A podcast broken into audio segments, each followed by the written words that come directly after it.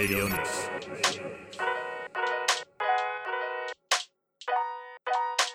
レディオニクス石川みです。今日もやってきます。こう来る途中ですね。毎回僕あの外苑神宮外苑が好きなんで必ずドライブで通ってきますしなんか他のスタジオ行く時もちょっとぐらい時間かかってもあそこを通るの好きなんですよね。やっぱ気分が変わるじゃないですか。ふわーっとこう開けてるし緑も多いし気持ちがいいんですけどあのちなみに皆さんからのメッセージも 突然ですけど待ってますのでメール、ツイッター何でも OK です。メールアドレスは radioniks0@gmail.com ですレディオニクスの後に0つけてください。ツイッターはアットマークレディオニクス。RADIONIKS よろしくお願いします。あとこう Spotify のページとかツイッターとか見るとアドレス書いてありますんでよろしくお願いします。でねそこ通ってくる気持ちが良くて今憩いの場というか癒しの場というかほっとする場所気持ちいいじゃないですか。でそれがまあもうニュースでもいっぱい流れてますけれども三井不動産と伊藤忠によって開発が進められていて東京都も許可をしてここの木を最初700本とかって言ってたんですけどなんか低い木とかが入ってないんでもう一回ちょっと提出しなさいと許可を。って言ったら3000本結局切るんだって。まあその移植したりってこともあると思いますけども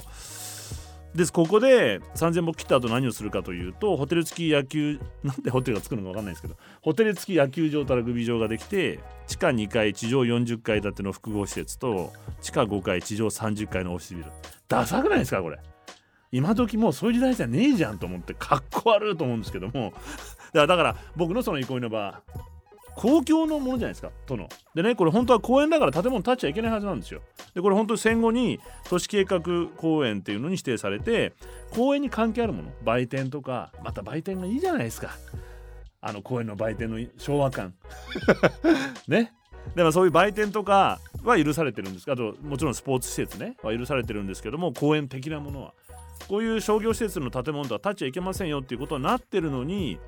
東京都が秩父宮ラグビー場の周辺の約3.4ヘクタールを公園措置っていうのを解除してるんです。だ立っていいよって勝手に。でこれは明らかに経済の力が働きかけてこういうことになっていくわけですよね。前から言ってますけど政治と経済の関係で。これ東京都民が守ってきてる歴史長い間税金も払ってものなのに特定の会社がの意向でこういうふうに変わっていってるんじゃないかと僕は思うんですよね。でこれだけではなくてもう一個葛西臨海公園またこれ都民の憩いの場ですよ。ねえみなみちゃんがデート行ったでしょ？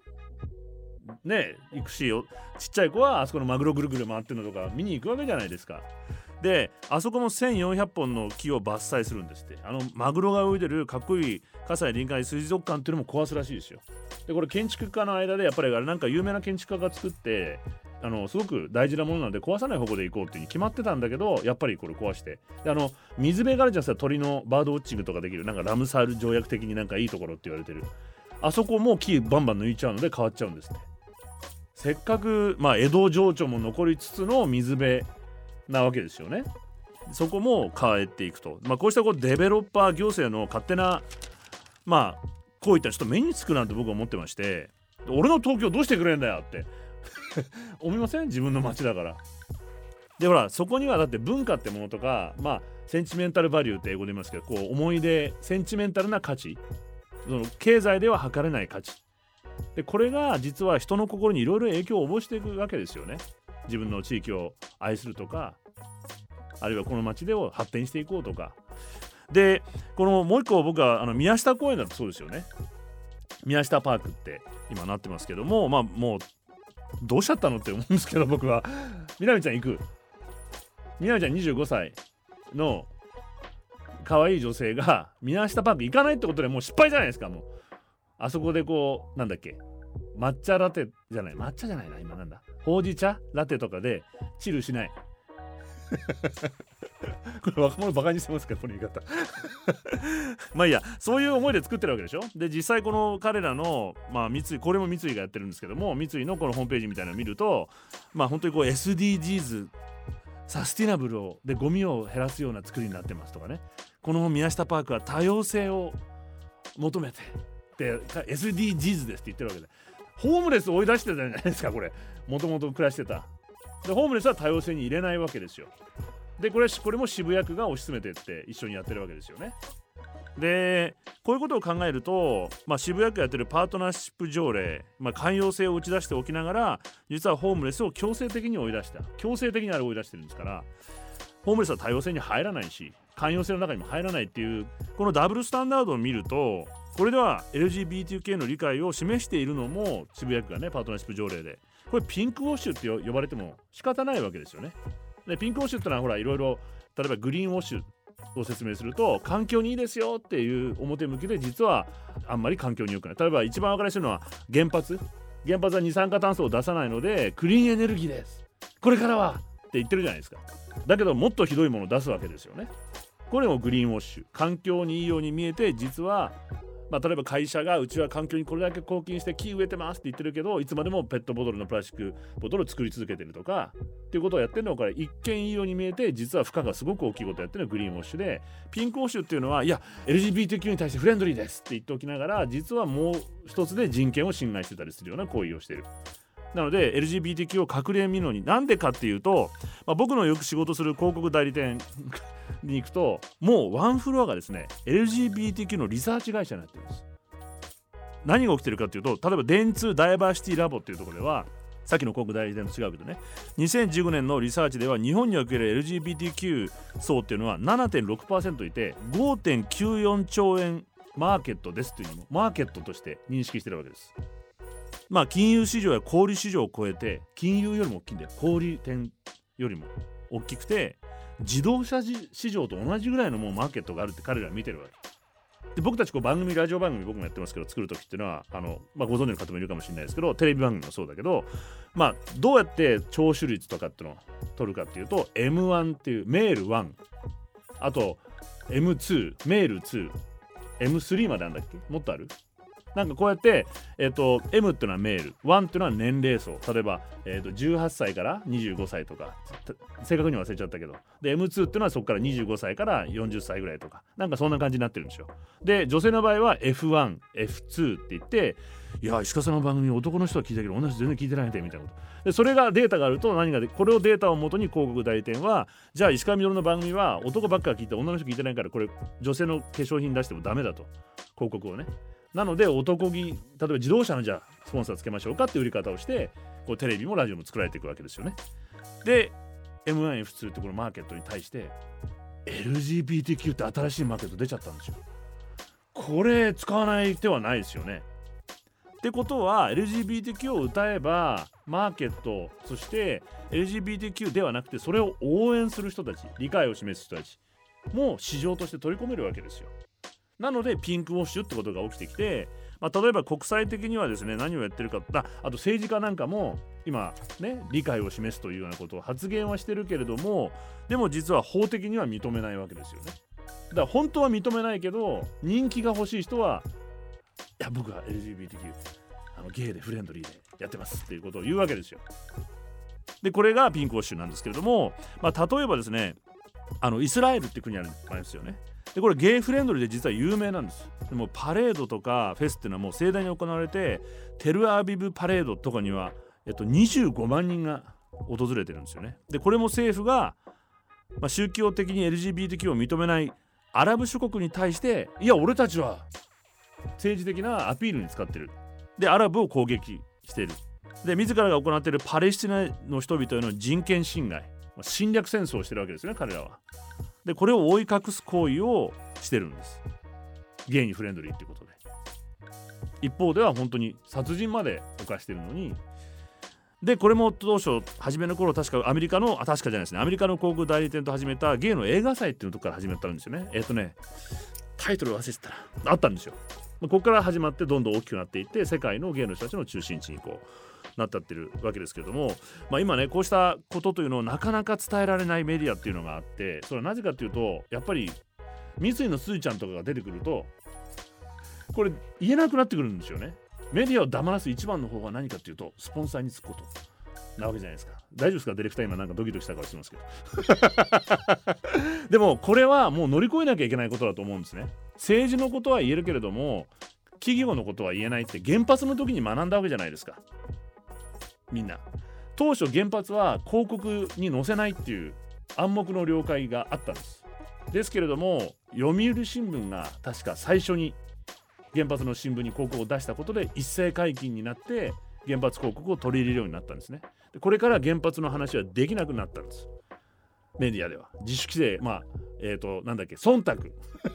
誰もやめろよとは言わないけど忖度が働いて言えなくなったのであの事故につながっていって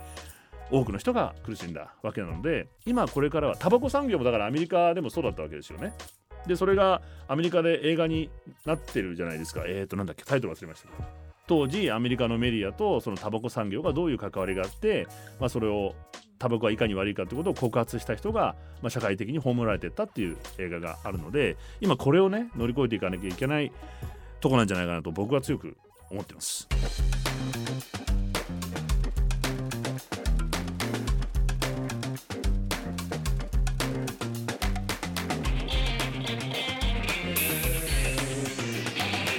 Radio Nix.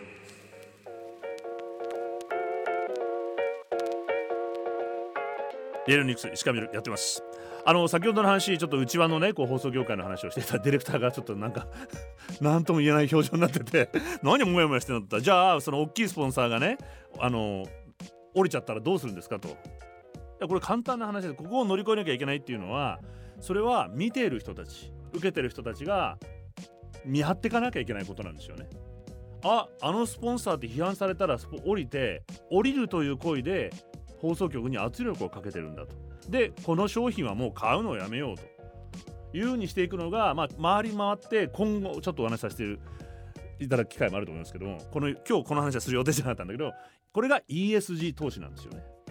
投資とか、まあ、ダイベストメントまあ、いわゆるインベストしていくいい会社には投資していくことに対してよろしくない行為をしている会社からはダイベスト投資を引き上げていくっていうのが今世界の流れなんです。こうやって企業をコントロールしていかないと企業の応募というのはなかなか政治的にも止められない。止められるのは誰かといったら消費者なんですよね。ではこの話ちょっとぜひ今度じっくり。すいません内輪の話でよろしくお願いします。であの昨日話をねしたいんですけども例えばその人間の情緒に与えることがあるんじゃないかっていうので例えばこれ日本とはちょっとまあ、様子が違う様子っていうのは、まあ、状況が違うとはいえ、まあ、人間の心に影響を及ぼすってことが分かりかかってきてるのがまず最初に、まあ、木を切るということ、まあ、これシカゴのサウスサイドっていう場所があってこう1941年低職の黒人の家庭が多く住んだ芝生のあった集合住宅団地みたいな感じね。だったんですけども、まあ、その緑を維持してくるコストがかかってどんどん、まあ、手が入んなくなっていって緑地はこうドロドロになって行政はま舗装しちゃってどんどんで木も伐採していくと。いうようになってたでそんなまあ、住環境の中で1980年になるともうここがギャングの巣窟になっちゃうわけです。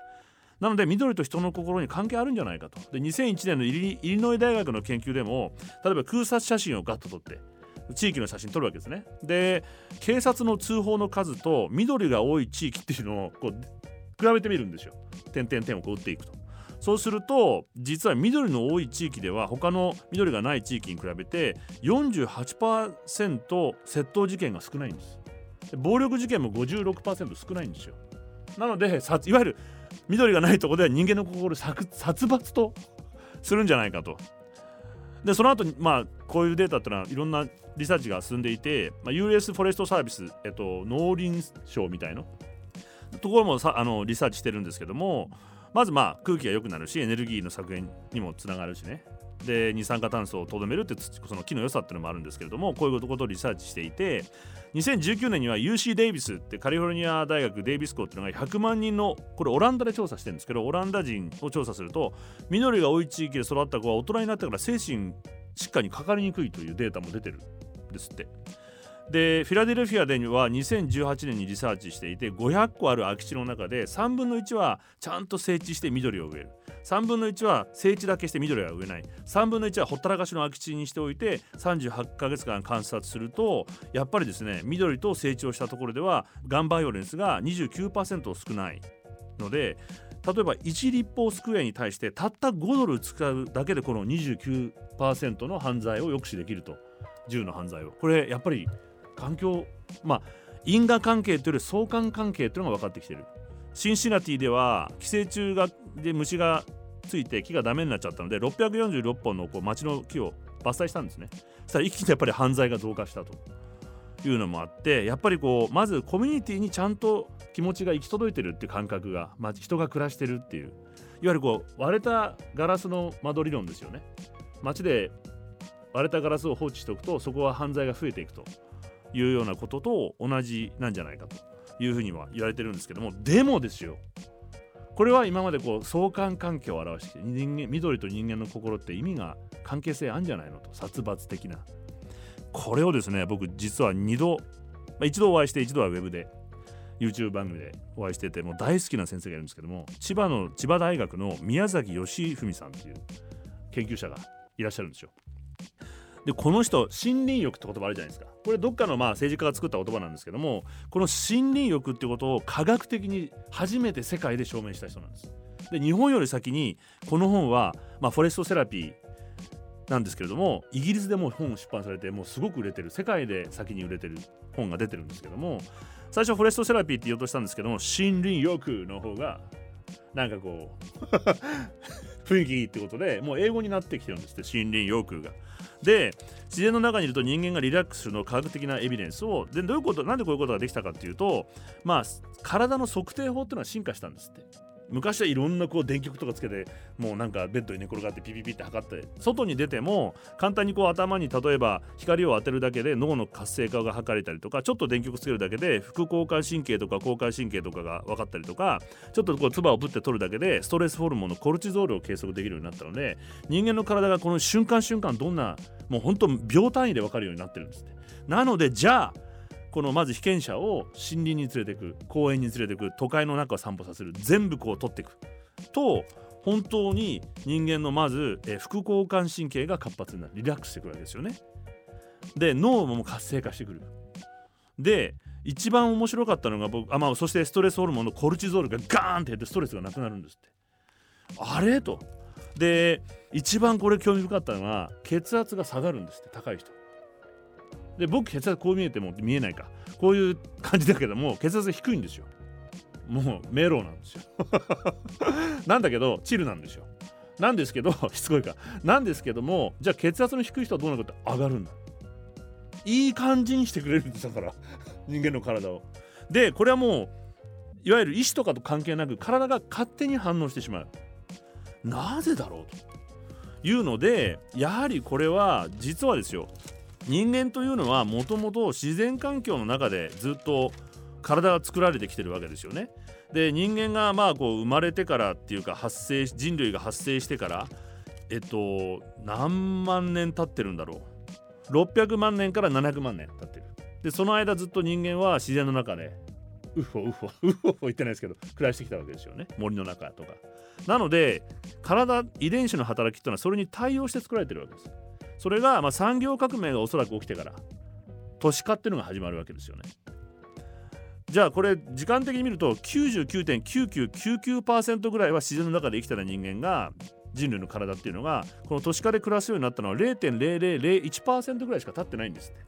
なので都市の中で暮らしてる状態だけで完全にストレス状態なんですよ。だって不自然ないわゆるまさに不自然な環境に暮らしてるから。今日あのじゃあみなみちゃん家から出てきて土踏んだ？土踏まず。千葉からここの麻布まで来るまで。踏んでない。ディレクターも踏んでない。俺も踏んでないでしょこれ冷静に考えたら異常なことなわけです。全部土に蓋してるんだから。でしょ？なのでこの状態自体がもうストレスが実は僕の弟はですね船乗りなんですね。で鉄に固まれた船に乗るんです。国家公務員で船乗りって何の仕事か大体わかりますけど。そいつが言ってましたけど船乗ると疲れんだよって言うからそれは疲れるだろうって違うんだよ兄ちゃんなんか多分鉄がいけないと思うっていうか、まあ、何そんなスピリチュアルな自衛隊員ともあるもんが嫌なこと言いやがってって。言ってたんですけど有事の際どうすんだなんて。でも確かにこれねさっき公園って言ったじゃないですか。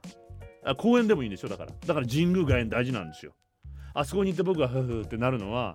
これは僕の意志やメンタルとかスピリチュアルとかなんかあのなんだっけ意識高い系とかって問題ではなくて体が勝手に反応してしまうの。匂いを嗅いだり色を見たりするだけで。これどうしようもないんですよ。美味しいもの食べたら美味しいっていうのとだからタンパク質取ったら筋肉がついたりするのと同じ。食べ物で体が作られるのと同じで体が勝手に反応してしまうこと。でねこれ公園とかあるいは森の中とかっていうのだとまあ、反応があるだけではなくてさっきあの弟が鉄の船に囲まれて疲れると言ったように実は木造の家でもこれはもう出るんですよ。で手で触る木とか足の裏で裸足で木造の上を歩いた木造じゃない木の板を床を歩いたりとかあるいは花を生けて見たりとかもっと言うと映像で自然の映像を見てるだけで体は反応するそうですでこれは全部数値で出てしまって体が勝手に反応してしまうことなのでこれは科学なんですよね。だとすると今東京都がやろうとしていることはこれ科学に反することでこれから日本として何をしていかなきゃいけないかというと、まあ、これは国もそうですけども医療費を抑えていかなきゃいけないわけですよね。高齢化社会になっていって。でこれは国も取り組んでいる行為なわけですよね。でこの先生がなぜこういうデータを集めたかというといくらこう精神論を言っても予算っていうのが動かないと。なので緑を増やすことは国として医療費の削減につながりますと。病気を治す力はございません。だけども病気にならない体を作っていくことはできると。そのためにも都市に緑がないといけないというのは間違ってないと僕は思います。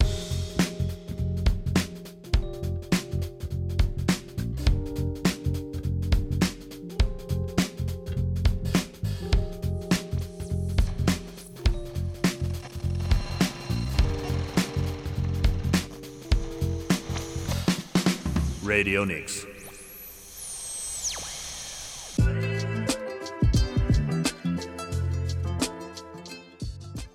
先ほどねあの宮崎先生が僕に言ってたんですけどこれねもともと人間みんな知ってたことじゃないと。もともと分かってたことを改めて科学で証明してる。やっぱりそうだったのかと。でねあの僕でねって あの山登山が好きなんですよ。で最近はもうこう冬山ばっかりで雪の中なのでちょっと綺麗だけどちょっと雪山ってでも行ってみないと分かんない。スキーとかスノボとかやってる人知ってんのかな？僕は雪山に行くようになった。なるほどと思ったんですけど雪って白くないの知ってた？山行くと。青いんですよ。天気のいい日はね。もう何にもないから空が映ってるから青い光が。だから薄青いんですよね。そこをこう歩いていくってのはもう最高に。でもねまだうんと1ヶ月半経ってるんですけど手のしびれが治んないっていうのはちょっと自分の中でも 心配なんですけど 寒いの。マイナス15度とかだとねやっぱ風が吹くともっと行くので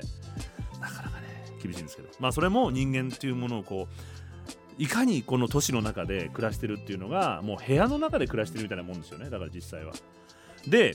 まあ、その山の中に行くとこれは気持ち的にはこうなんてマザーツリーっていうんですか。まあ昔の人はそこにこうなんか紙巻いちゃったりしてご神木みたいにしたりとかね日本人はしてたしアメリカとかでは、ま、海外ではマザーツリーっていう。いやこの木絶対主だなみたいななんか雰囲気で立ってるやついるんですよ。でこういうコミュニケーションも楽しいですよね。僕は一人で山登るのでまあ冬なんか行くと人が誰もいないのでずっと一人でそういうふうにこういやこいつ絶対威張ってるわとか いろいろこういう感覚が楽しいんですねコミュニケーションが。ででもそのマザーツリーみたいなものさっきの宮崎先生じゃないけど本当にあるのかというとこれね本当にあるらしいということはよく最近あの話題にももうなるようになってきたので聞いたことあると思うんですけど木木同士はコミュニケーションしてるっていうのは最近ねいろんなとこでも聞くようになったと思うんですけど僕これ最初に知ったのがもう10年ぐらい前にあの知りましてこれどういうふうにじゃあ見つけたかというと一番最初に多分見つけたのはカナダブリティッシュコロンビア大学の教授のスザンヌ・シマードっていうあの教授だと思うんですね。で30年間もずっと研究してたんですよ。彼女。でで森の中にじゃあどうやって見つけたかというとその会話してるのここはあんまり多分みんな伝えられてないと思うんですけども森の中にこう苗木を3種植えるんですね。アメリカ白樺ダグラスモミベイスギアメリカの杉でこれ80苗植えるんですでその苗木にビニール袋をかぶせるんです。でそのビニール袋をかぶした中に、まあ、いわゆる外の空気とか隔離してね。そこに彼女はちょっと怖いけどまあ地球上に、まあ、その環境上に存在してないガスを注入するんです。放射線炭素ガスを注入するんです。で普通のだって二酸化炭素と大気中にあるから分かんないじゃないですか。でマーキングとして入れるわけですね。で一つの木にこうシューッと入れると。で1時間後まずガスを注入した白樺の木にガイガーカウンターを近づけるともちろんビビビビって放射能に反応するわけですよね。吸収してるとちゃんと。ビニールかぶせて。で次にガスを吸入してない少し離れたモミの苗木。さっきのは白樺の木。今度はモミの苗木に離れたところにガイガーカウンター近づけると反応しちゃうんですよ。おいこれ繋がってんじゃないかと。彼女は思い始めて白樺の木がモミの木に何かお手伝いしお手伝いすることあります？と。いやいやあの誰かが私のにこう袋をかぶせて日陰になってるんで少しタンス分けてもらえる？というような足りないからちょうだいっていうことをやってる。でその後の実験でその逆もできてる。もみからカバの木もあるしカバの木が葉っぱを落として常緑樹じゃない。そうするともみの木が成長してる時などお互いに今葉っぱないからじゃああげるよとか。いやうちあのギンギンに今高校生やってますからどうぞみたいな。感じでやり取りをすごくやってる。実は先週か先々週話したけど話させてもらってましたけども、まあ、生き物っていうのは競争原理に基づいているので経済もそんな風に解く人が多いけれどもそうじゃない。森というのも競争原理に基づいて成り立ってると。いうふうに思われてきた。んですけれども実はお互いに助け合って森というのは生成され作られていると、まあ、炭素だけじゃなくて窒素やリン水防御信号まで荒れる化学物質まあ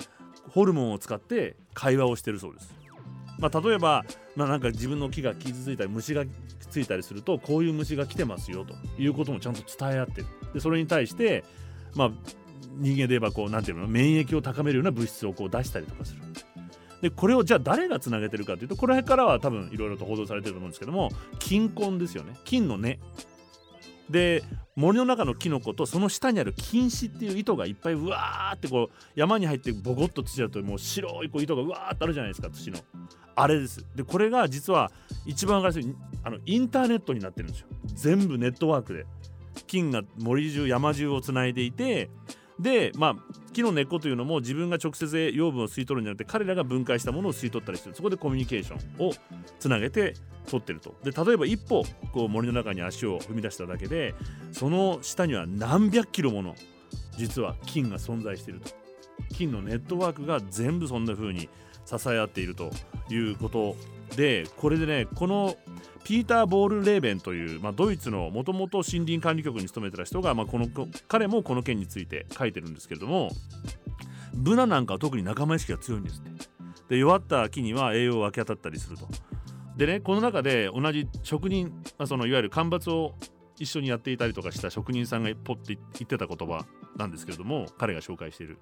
社会の真の価値というのはその中の最も弱いメンバーをいかに守るかによって決まるというふうにこれを考えると先ほどの木を切っている今の形というのは僕は社会の価値として低い木を切って公園を潰してアミューズメントパークのようなショッピングモールを作ってホームレス社会的弱者であるホームレスを追い出すような社会は真の価値としては僕は低いものだと思います。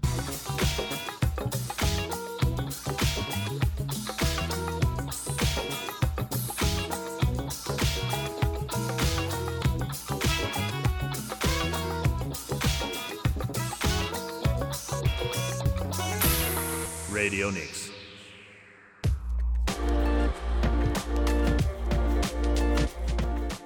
石上がやってます。レディオニクスです。よろしくお願いします。あのいろんな方法でよろしくメッセージを送り時ですので結構ねいただいてるんで後でまた紹介させていただきたいと思うんですけど嬉しいですね。こう今新しく始まっているこういう形の、まあ、配信放送放送ではないね配信でこうやって皆さんからリアクションがあると本当にねこれ一人でメッセージなボトルですからねメッセージ込めて投げて誰が受け取るかってこれ楽しくないですか？もしかしたら誰も受け取ってないかもしれないっていうこう M 的な喜びも。でも必ずどっかにいるはずだっていうね。嬉しいです。よろしくお願いします。であのーさっき山の話してましたけど僕思い出したんですけど木同士話してるじゃないですか。実はほら最近京都大学の先生でもう世界的に彼がやっぱり見つけた鳥同士も会話してるってのもあるんですよね。で警戒音例えば鳥もこれがすごかったんですけどこれも有名だから皆さん知ってると思うので知ってる人はもうここ飛ばしていいんですけども。あの例えば鳥がいて蛇が来るじゃないですか。蛇が来たって鳥が警戒音を鳴らすわけですよね。例えば一つの重始末みたいなの重始末さんがいないのまあ一つの種類の鳥が警戒音を出すと他の種類で他の鳴き方いわゆる人間で言えば他の言語を話してる鳥も理解するんですよ。でこれももう全部彼はデータを調べてでたとどうやってるかっていうと子供に教えるんですよね。母鳥が子供を連れて行って蛇が来たっていう時はこうに鳴くんだよって教えるじゃないですか。そうすると今度他の鳥がそれをやってるところに連れて行って彼らはこういう風に鳴くんだよってことを教えるんです。だからバイリン鳥リンガル。わかんないですけど何カ国語も喋れるんです鳥たちって。でさらに面白いのがこの鳥の警戒音を小動物たちもわかるんです。例えば、まあ、猛禽類。あのフクロウとか鷹が来たっていうとちっちゃいネズミとか食べられちゃいますよねウサギとか。鳥がそう鳴くと一気にみんな隠れるんです。バーって。なので森は軌道士もコミュニケーションを取ってるし実は僕これをある冬山に行った時に山に入僕たった一人だったんでその山一個。山に入る山道に入ると途端にギギギギギって鳥が鳴いたんですね。おそらくもう入り口で「あ来たぞおい!」って。でもう全山中あ人間吐きましたはい来ましたなんか汚いやつ来ましたって。だっていや汚いやつ来ましたっていうのは山の中に一人でいると向こうの方が綺麗なので人間って臭いだろうなと思うんですよ。いろんな化学物質とかつけてるし。ごめんねってやっぱりだんだんそんな気持ちになってくるんです。彼らは本当に木の香りとアロマが充満してる中で暮らしてる中で臭いおっさん入っちゃおいっていうね。すいません。何の話でしたっけ？あそういうことで。鳥も話してる。でじゃあ木を切らない。だったらばどういうふうにするかっていうので今イギリスとかオーストラリアとかで始まってるリ・ウィルダンリ・ウィルダネこれ日本語で言いにくいな。リ・ウィルドネス。リ日本風に言うとリ・ワイルドネス。もう一回ワイルドを取り戻すリ・ウィルドネスっていうこと考えがあるんですね。で自然の形に戻してく。るオーストラリアのメルボルンの街中のこうエルスターウィック公園っていうのがあって今までこう人が集まってたんですけども、まあ、地元の人あまり気にしてなかったんですけどもこれ今もっと大人気になってるんですよ。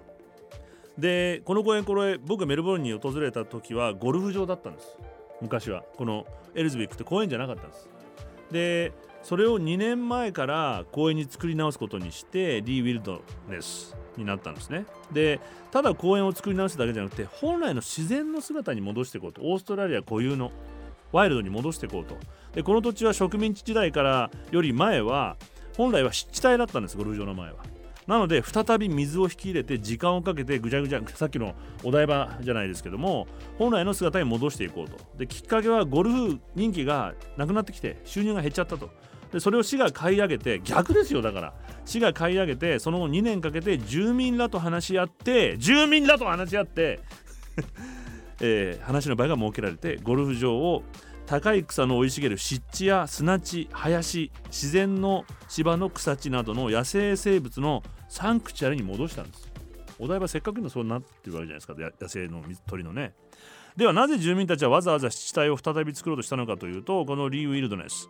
各地でさまざまな例があって同じオーストラリアクイーンズランドのイプスウィッチという町では1980年代にコンクリートで1.6キロにわたり蓋をした暗渠ですね。小川があるんです。でこの小川を2016年元の渓流の姿に戻した。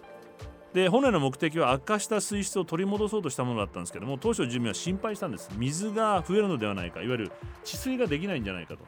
ワイルドにしちゃったら。でもそんな風にしたらオーストラリアですからヘビや蚊が増えて、ね、ワイルドになっていくんで大丈夫なのかと。しかしでも結果は小川を本来の姿に戻した方が水流がコントロールできて安定してヘビや蚊も以前のものよりもコントロールできてで自然のサイクルの中でちゃんとお互いに食べたり食べられたりとかするようになったので安定していて増えることはなかったと。それだけじゃなくて数年の間全くいなくなってきた魚たちが戻ってきた。カメウナギヘラサギといったさまざまな鳥たちも集まってきてカンガルーまでやってくるようになった。これすごい楽しいじゃないですか。街の中にそういう場が。で殺風景なコンクリートの時より全然良くなったのでこの渓流沿いにある道はコンクリートを取り除いた後も地域住民の生活道路として未だに使われていて自然の中を散策できる愛されるようになって近くにある小学校の子どもたちが学校帰りに立ち止まって自然観察したりそれこそ蝶々を捕まえてみたりとかするようになったと。先ほどのねメルボルンのエレズウィック公園もまだ元に戻す作業始まったばかりだったそうなんですけどもかつてのゴルフ場の芝やバンカーから自然な形の湿地帯がもうすでに垣間見れるようになってコロナ禍の時にはやっぱりねこういう場所が必要だったのでどんどん人が集まるようになっていったんですねなのでこんな風に自然を取り戻す。不自然な環境に暮らしている僕たちが自然を取り戻すことによって自分自身というのをね取り戻していけるんじゃないかなというふうに思ってます。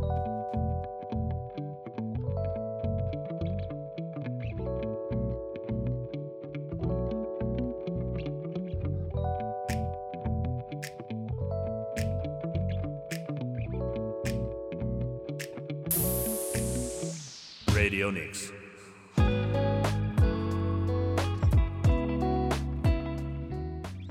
石上がやっておりますレディオニクスですけれども僕一人で喋ってるわけではなくちゃんとメッセージもいただいておりますのであの まあ一人で喋ってるんですけどね紹介させていただきたいと思います。これおがちさんですね。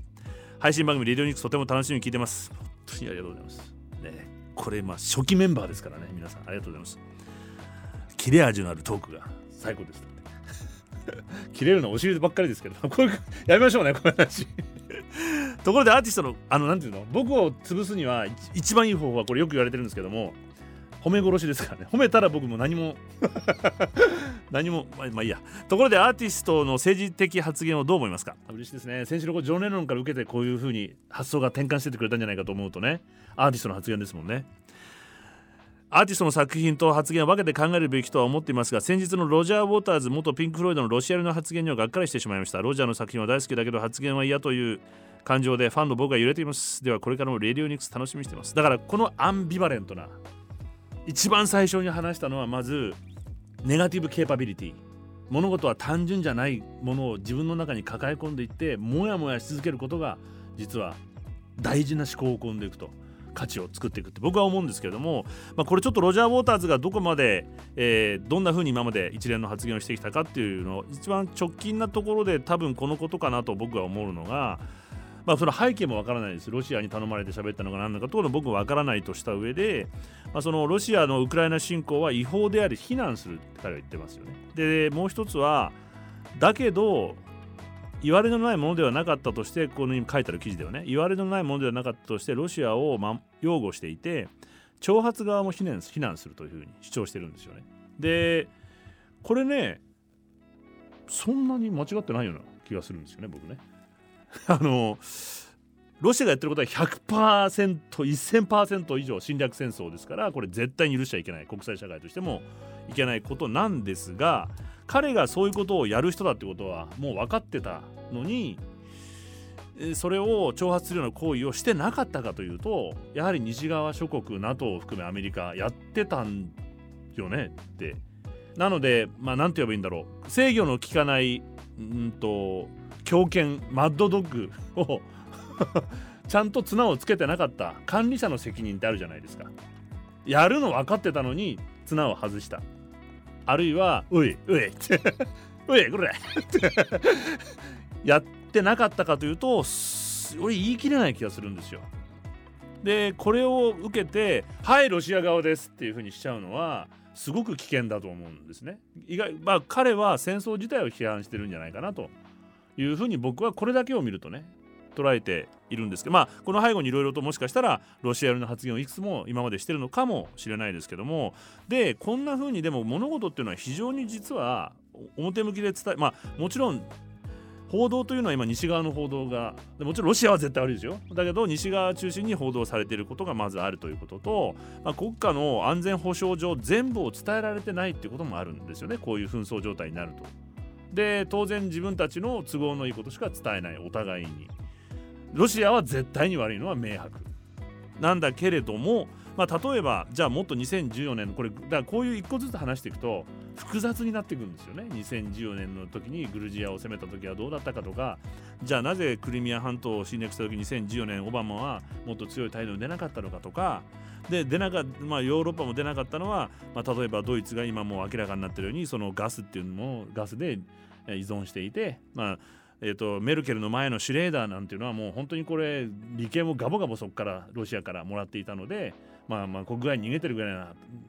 まあ、ズブズブなわけですよ。でロンドンの金融業界シティって言われてるロンドンが貧乏からこう金融の国としてガッと盛り上がっていったのもロシアの,、まあそのオリガルヒのお金を入れたことで金融というして、まあ、相互依存関係が経済にあったから強くロシアを非難できなかった。で、まあ、こんなことをいろいろ話していくと個々の事象を見ていくと分かんなくなってくるんですよ。で結局早くロシア負けねえかなっていう 風になっていって戦争を肯定していくように僕はなっていくと思うのでここで先ほどおっしゃってくれていたアーティストの政治的発言をどう思いますかっていうのはアーティストというのはまあ古代ギリシャではあらゆるアーティストを称賛する時最高の言葉褒め言葉は何だったかというとあなたは詩人ですね。っていうのが一番の詩人詩心を持って物事を見抜く力。これは敬願本質をパッと直感的に見抜く力それを僕たちが知らなかった言葉や表現でこうだよねって見せてくれることああってこう思うことって僕たちがありますよね。もちろんアーティストってタレントみたいな人たちがすごく浅はかな発言をしてることが最近非常に多くてこういうのは良くないと思います。だけど真摯にアーティストとして自分のこれでアーティスト生命が終わっても構わない言わずにはいられないという本当の詩人たちが世界を変えてきてるのは事実だと僕思うんですよ。で実際、まあ、ジョン・レノンのああいうことがあって反戦運動が当時盛り上がっていてベトナムっていうのを止めたのはそういう人たちが発言していったから音楽もそういうものがいっぱい生まれたしで同時に、まあ、僕がもうちょっと若い80年代なんかこうアフリカって貧困で俺たちのせいじゃないかって言って、まあ、ボブ・ゲルドフという人がバンドエイドをやったわけですよね。バンドエイドでアメリカがそれについて俺たちもやんなきゃまずいところやって。まあそういうそういうことじゃないですけど。よしってこうやっぱし、まあ、芸術家同士心が響き合って USA, USA for アメリカ。USA for アメリカだったら自分のことばっかだ。USA for アフリカ。We are the world 歌いそうになっちゃった。あのマイケルのとこ歌いたくなるよねやっぱりね。でここじゃないですかやっぱり。っていうことを考えると今までバーッとみんながこう今ヒステリックになって一つの視点に閉じ込められてる時に全く違う視点から軽眼を持って本質を見抜いてポッと言葉を投げてかけてくれる詩人の存在というのは僕はすごく重要だと思うんですよね。Radio News 石上夜やってまいりました。レディオニュース。まだまだね僕話したんですけどそろそろもういいよって。だからも今お腹いっぱいですって言われてしまったのでおじさんねはしゃいでるおじさん。よろしくお願いします。来週も。ね毎週日曜日やっていきますのでよろしくお願いします。であのかくれんぼちさんからのこのメールも読みたいんですけどもね来週にとと取っといてっていう風に言われたので、まあ、れじゃと気分変わっちゃうかもしれないですけど、でもちょっとぼちさん待っててくださいね。ありがとうございます。皆さんからもまだまだメッセージを待ってますので、反対意見とかもね、全然もう送っていただきたいなと思うんですけど、まあ、そのように僕を今日は木の話とかをねいっぱいさせてもらったんですけれどもちょっと気になるというかいつもこう思ってることが山に行くようになってさらに強く思うようになったんでああ僕は本当にそう思うっていう言葉をゲイリー・シュナイダーっていう人が言ってまして彼はどういう人かというとビート作家なんですね。まさにこの番組1回目ビートニクス。でもねこの人が僕いいなと思うのはそう呼ばれるのを自分は嫌がってるんですよ。カテゴライズされることを嫌がるっていうこと自体がもうあこの人いい人だな。この人好きだと思っちゃ 思っちゃったんですけどもそうくくられるね何々派とかいうふうにね。あこれ来週。あのと思うんですけどもまあでも一応彼は自然保護活動家で詩人で僕が本当に敬愛するソローっていうねこの森の生活っていう本を書いている、まあ、自然派のまたこう派閥でいうと彼は嫌がるかもしれないですけど。で彼はその東洋的な結局その自然保護活動とそのいろいろソロの自然と人間のつながりというのを考えていくと、まあ、その実は西洋的な自然保護という考え方ではなくて自然と人間が調和されているお互いに因果で関係し合っている東洋の思想にこう惹かれていくわけですよ。で彼は実は日本に長い間滞在してしかも僕これもすごく嬉しかったんですけどソロと宮沢賢治って共通するなと思っていたらやはりこの「ゲイリー・スナイダーは宮沢賢治を読んだ時にこういうことなんだということでいくつか彼の詩をね翻訳してるんですよ英語に。でこういうちょっとエキサイティングな僕の中でも思いがあったりして実は日本人東洋の思想の方が今言ってる環境保護というのは人間と環境を切り離していてまあ一神教の世界で自然を人間がコントロールしてきた使ってきた。今度はこれを保護していこうという考え方。なのに対してアジアの思想というのは、まあ、森林思想というのはもう溶け込んでるわけですよね。互いの関係によって上も下も支配もなくて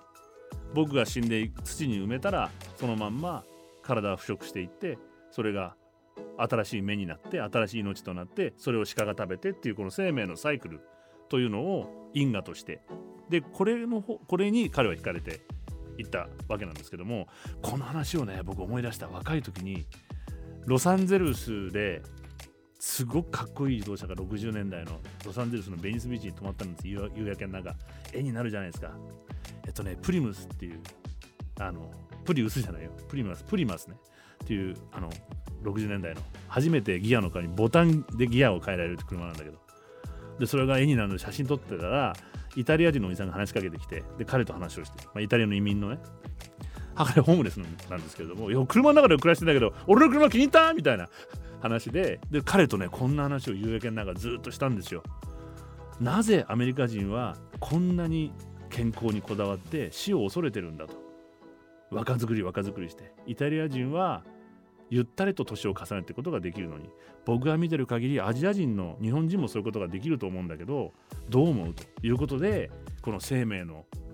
因果と回転、まあ、思想というのを話させてもらって2人でこう感動し合った夕焼けの中ね思い出があるんですけども、まあ、これもね例えばホームレスだというふうにしてしまったら宮下公園から追い出してしまうわけじゃないですかこんな素敵な素敵な会話ができる文化を持ってる人たちを。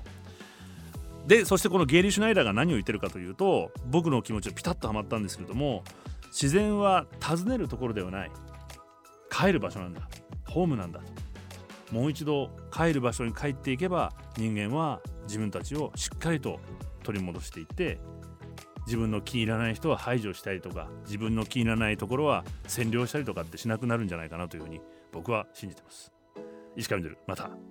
アディオス。